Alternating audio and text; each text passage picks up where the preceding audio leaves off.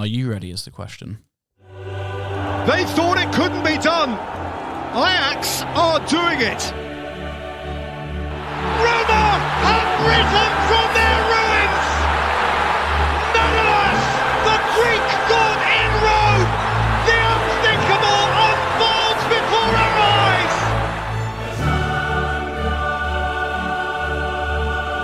Welcome, everybody, to the final countdown, a podcast looking back at great finals within the game of football. I am Lewis here, my co host Adam.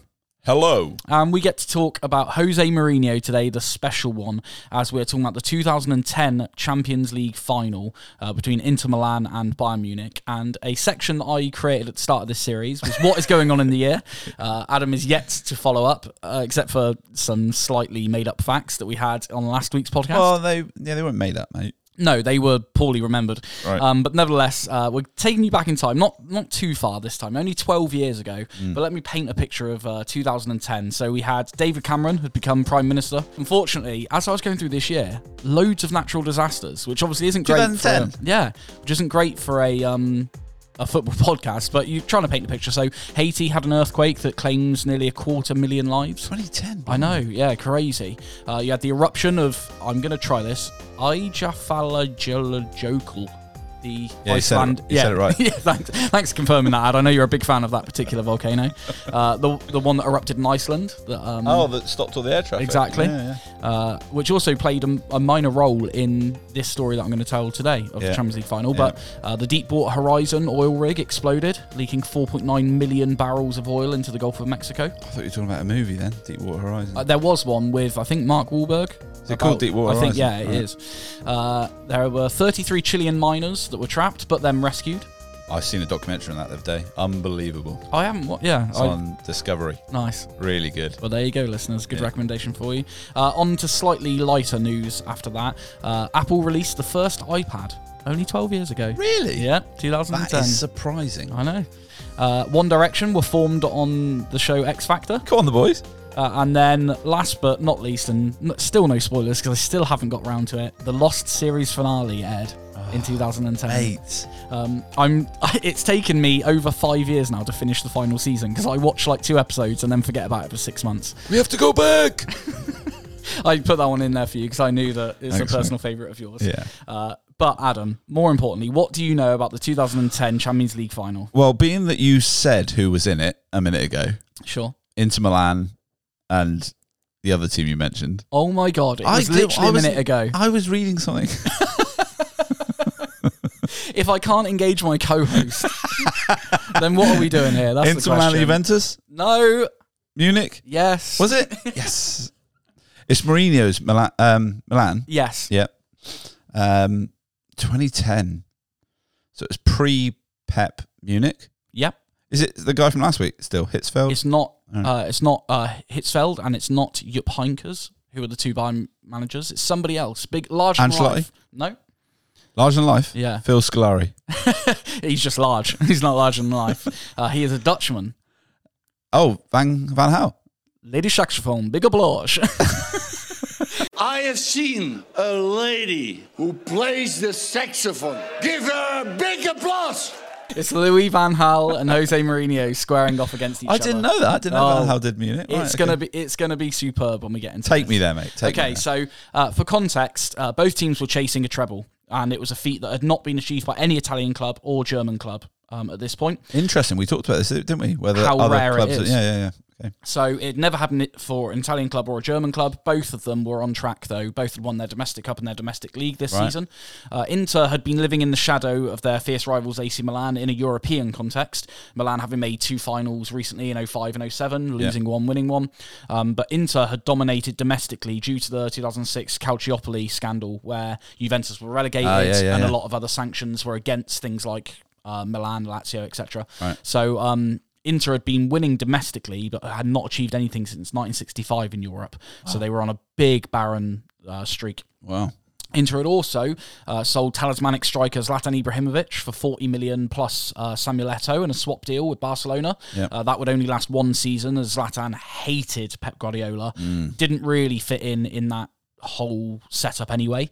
Uh, was a strange signing, but nevertheless that that went sour. But there were question marks over Inter's validity Yep. because Zlatan was such not just a, a great player for them, but such a big personality. Um, him and Adriano in the years previous to this had formed an amazing yeah. strike partnership.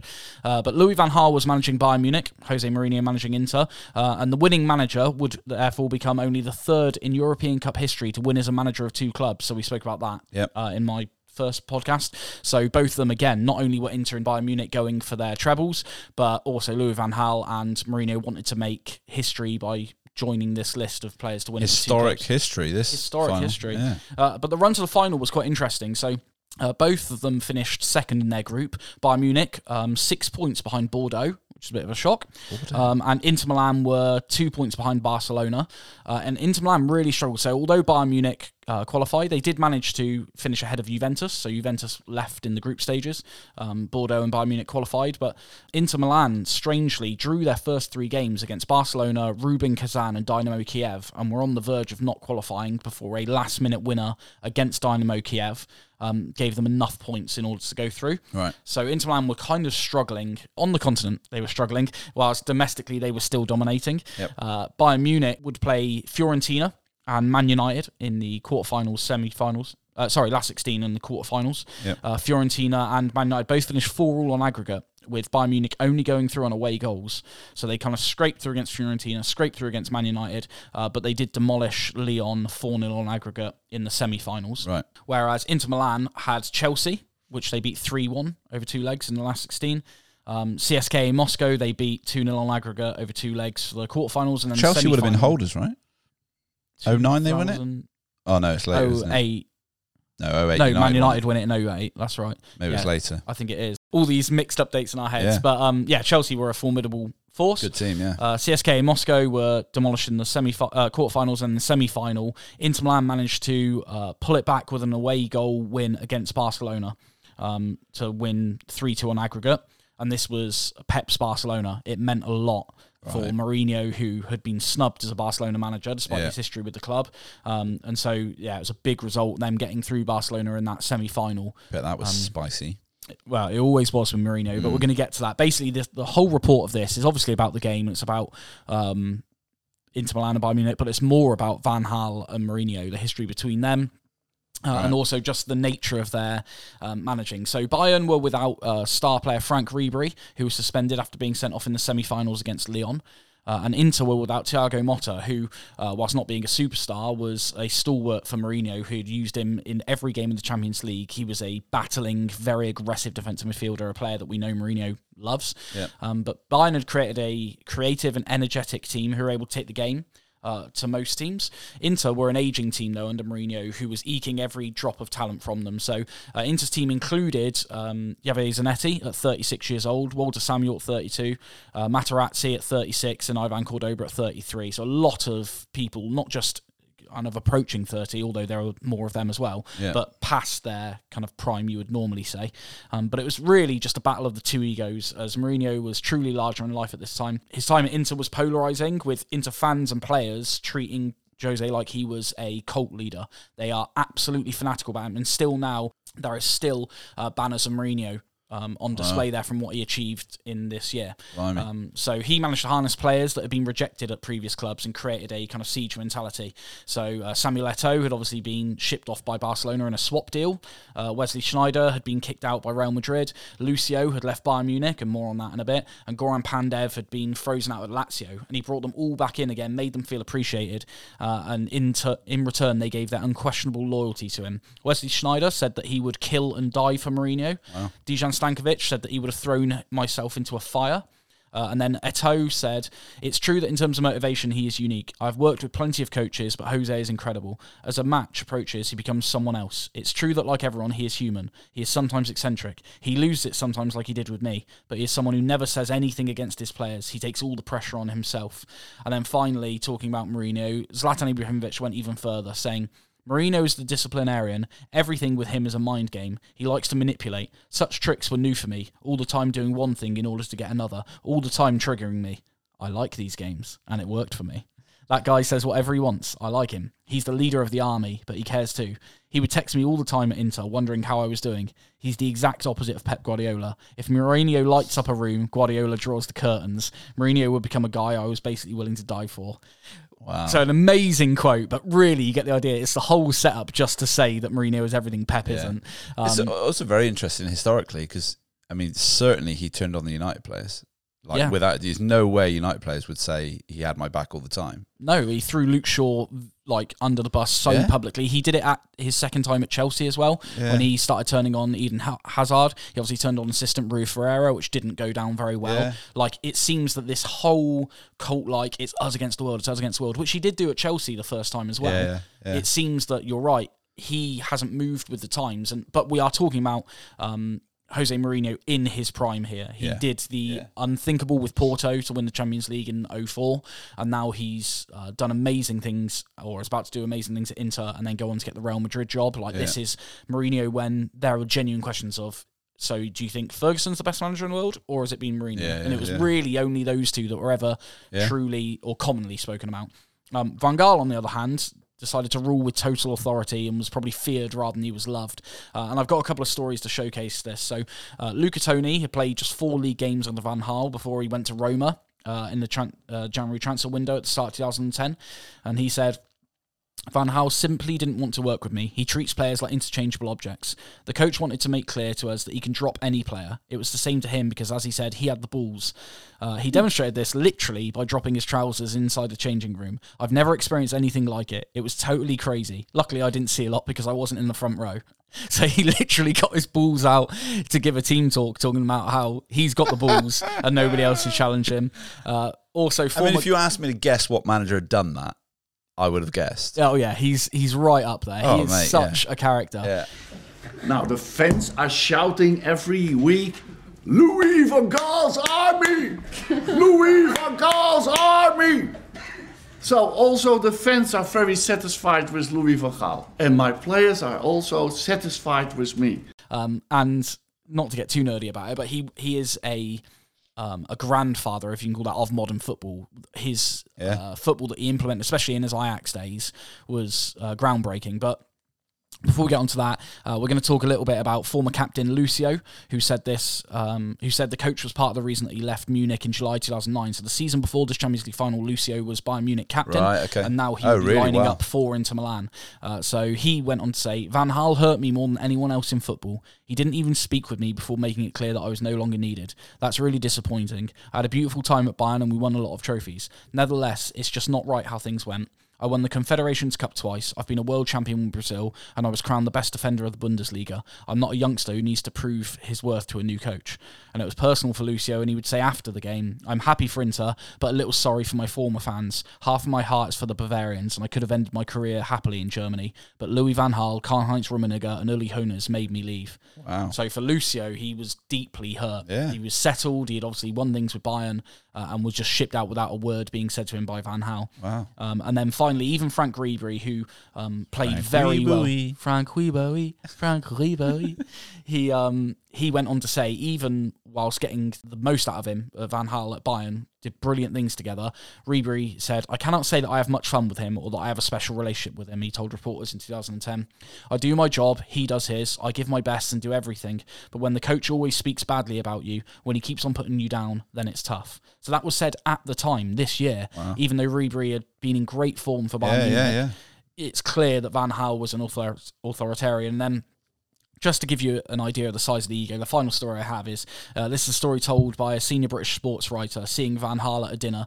Uh, a huge fan of him, he rushed over and uh, spoke to his wife, and he said, "This man, by way of instruction, is one of the greatest coaches of all time. He helped invent modern football." Alarmed that he might have gone too far, the reporter looked at Van Gaal in embarrassment.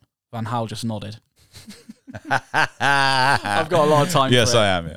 Uh, so basically, this whole this whole match was historic for Inter Milan. It was historic for Bayern Munich, but it was really about these two managers that had history, which I'll get into in extra Yeah, yeah, time. yeah. Um, but as we head into the match, um, it's fair to say that it was a real toss up between who would win. There was no outright favourite. It was going to be who performed better on the day.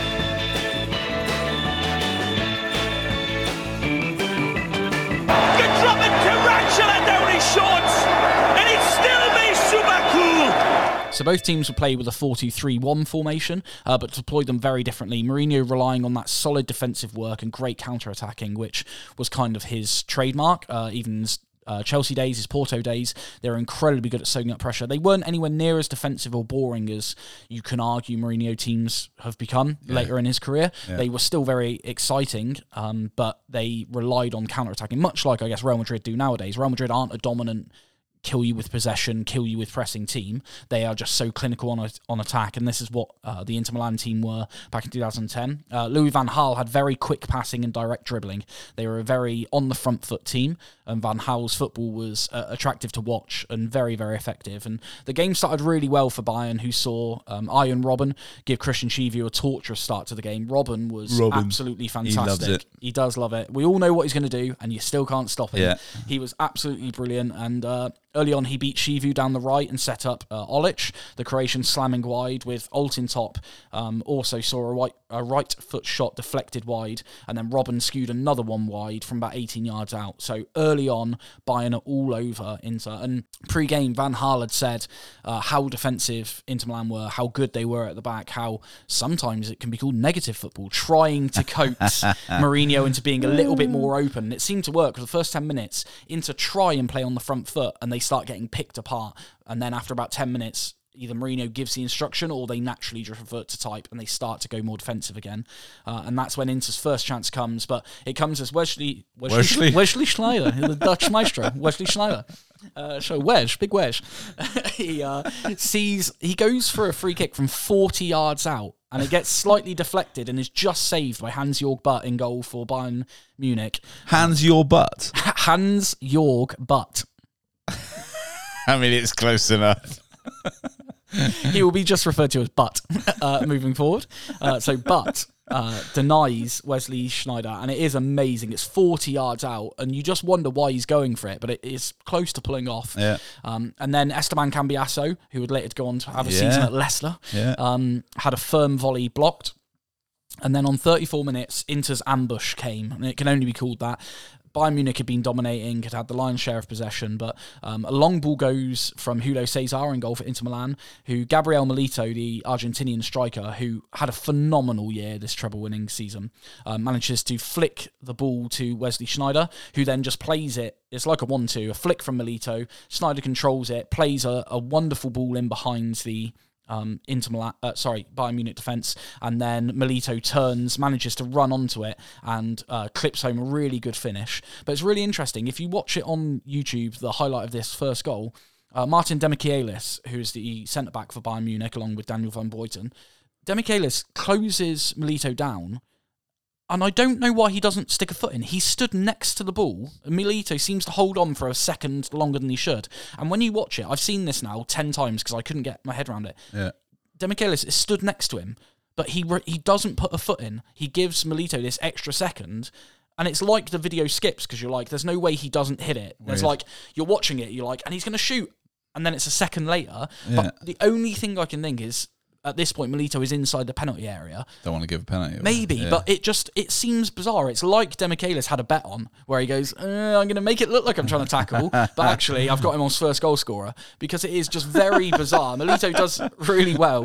Uh, it's a really good finish, but it's just bizarre when you watch it back. The opening goal of this final, Demichelis gets turned, manages to get back into a good position, and just doesn't stick a foot out. Uh, Milito's shot goes in. And then uh, that is basically the story of the first half: is Inter Milan sit back, manage to soak up defence. Bayern Munich don't have any more clear-cut chances in that first half. Um, but as the second half begins, Bayern have a glorious chance, and it's a young Thomas Muller. It's very strange again seeing him young, uh, but he fails to score from 15 yards out with the keeper to beat. Ball gets Well, we know what that looks like, don't we, mate? We absolutely do. Absolute mug. Um, but as the ball comes across the area, he's just got the keeper. He just needs to side foot it either way, um, but he can't convert the chance. And uh, it's a, a miss that he was almost from A to Roo within minutes as Gabriel Milito again burst down by Munich's left. He cuts the ball back for Goran Pandev, only for Butt to brilliantly tip um, his clipped effort past the post. So Butt manages to get something on it. Uh, Hands. It skims the butt. Hands gets hands on it. Hansy Butt manages to. Uh, se- we are so immature. Uh, manages to get a save, but predictably though, the pattern for the second half has been set with Bayern controlling possession, into sitting deep and looking to break with pace whenever possible.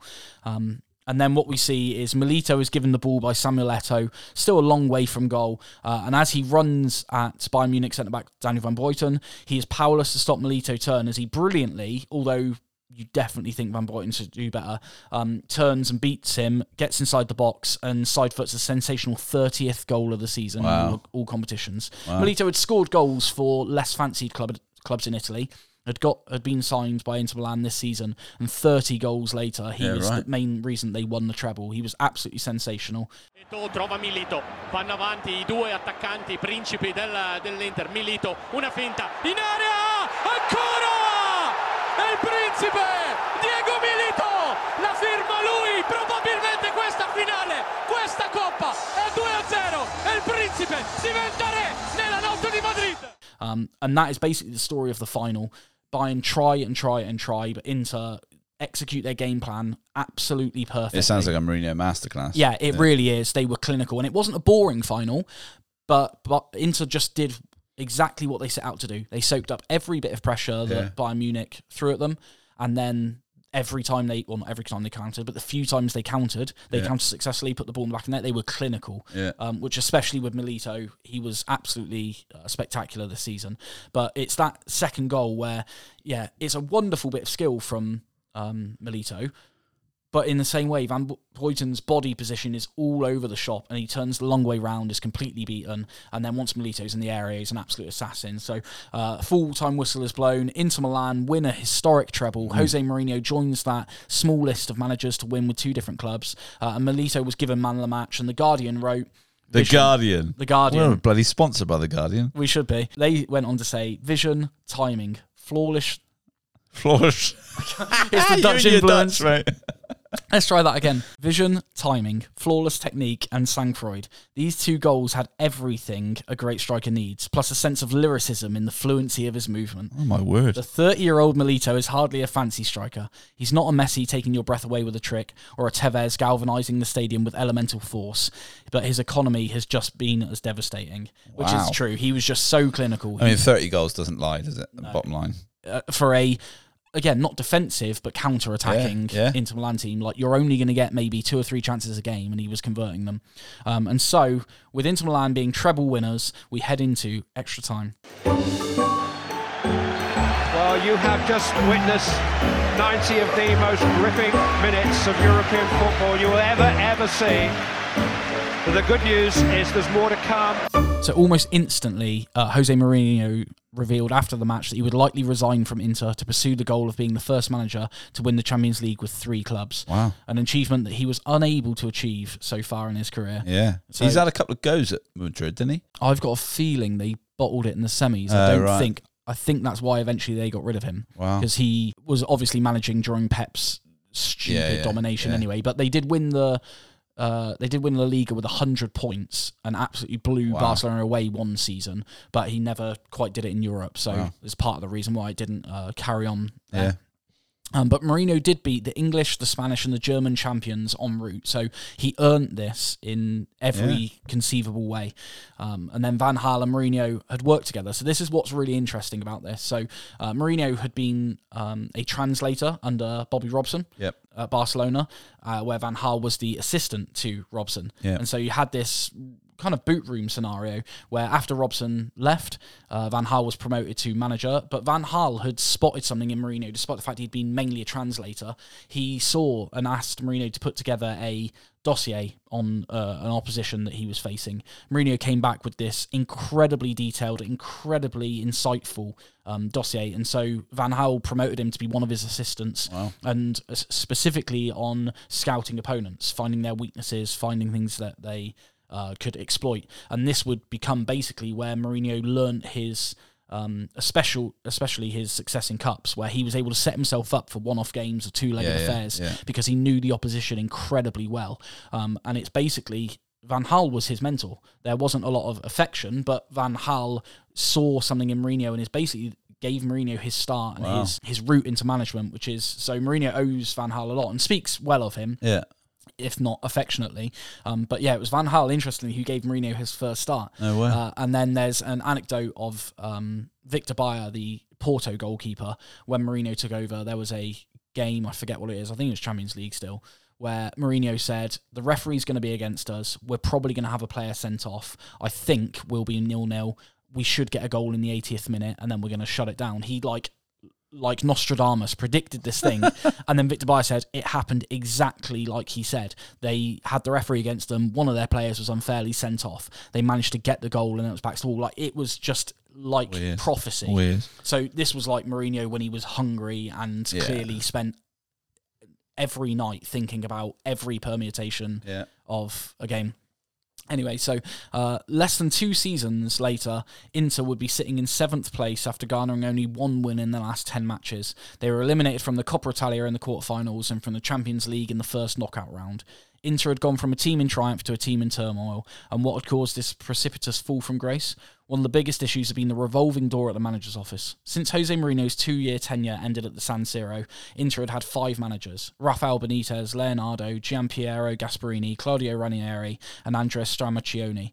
None of these coaches had a tenure of more than seven months, and none of them had managed more than 34 games. Zero dear. So, absolutely incredible stuff. Who's there now? So Simone Inzaghi is manager now. Uh, he's taken over from Antonio Conte, who led them to their first title in Oh, years. So obviously yeah, Conte yeah. left Inter um, and came to Tottenham. Simone Inzaghi's taken over. He's done really well. People expect them to fall apart because Yeah. they'd sold Lukaku, um, they'd lost Antonio Conte, they'd sold um, Hakimi to Paris Saint Germain. But Inzaghi's done well there now. But it's taken them a long time to stabilise. Antonio Conte managed to break up. Obviously Juventus have become the superpower. Yeah, they yeah. won seven in a row or whatever it was. Um, but Conte managed to break that up. So Inter, for the first time in Right. 10 years, had success. So basically, this 2010 team is really the last time Inter, before Conte's title win, had anything to celebrate Yeah. um, and anything to do. So yeah, it's basically it all fell apart post Mourinho, which is something we've seen a couple of times now in terms Yeah. of he manages to get the most, but leaves the team exhausted and maybe Yeah, not yeah. in the best shape. Yeah. Um, but Doesn't leave a legacy, does he? He takes No. his legacy with him, is what it feels like. Exactly. Um, and there is definitely something about living in the past, even for Inter Milan, who, um, like I said, still have his um, his banner up and still give him a, a warm welcome whenever he's managed against them. So it's incredible stuff. But uh, in the battle of the egos, Jose Mourinho managed to beat Louis Van Gaal and become a treble-winning manager, which Nice. few can say they've done. Absolutely. So, Ad. Can you tease us for what you're going to be doing next in your podcast, or have you not yet decided from the myriad of ones you can pick? There's a few in the hat. I've not yet decided. And with that cliffhanger, we know you'll be back next week, so uh, join us. Thank you very much.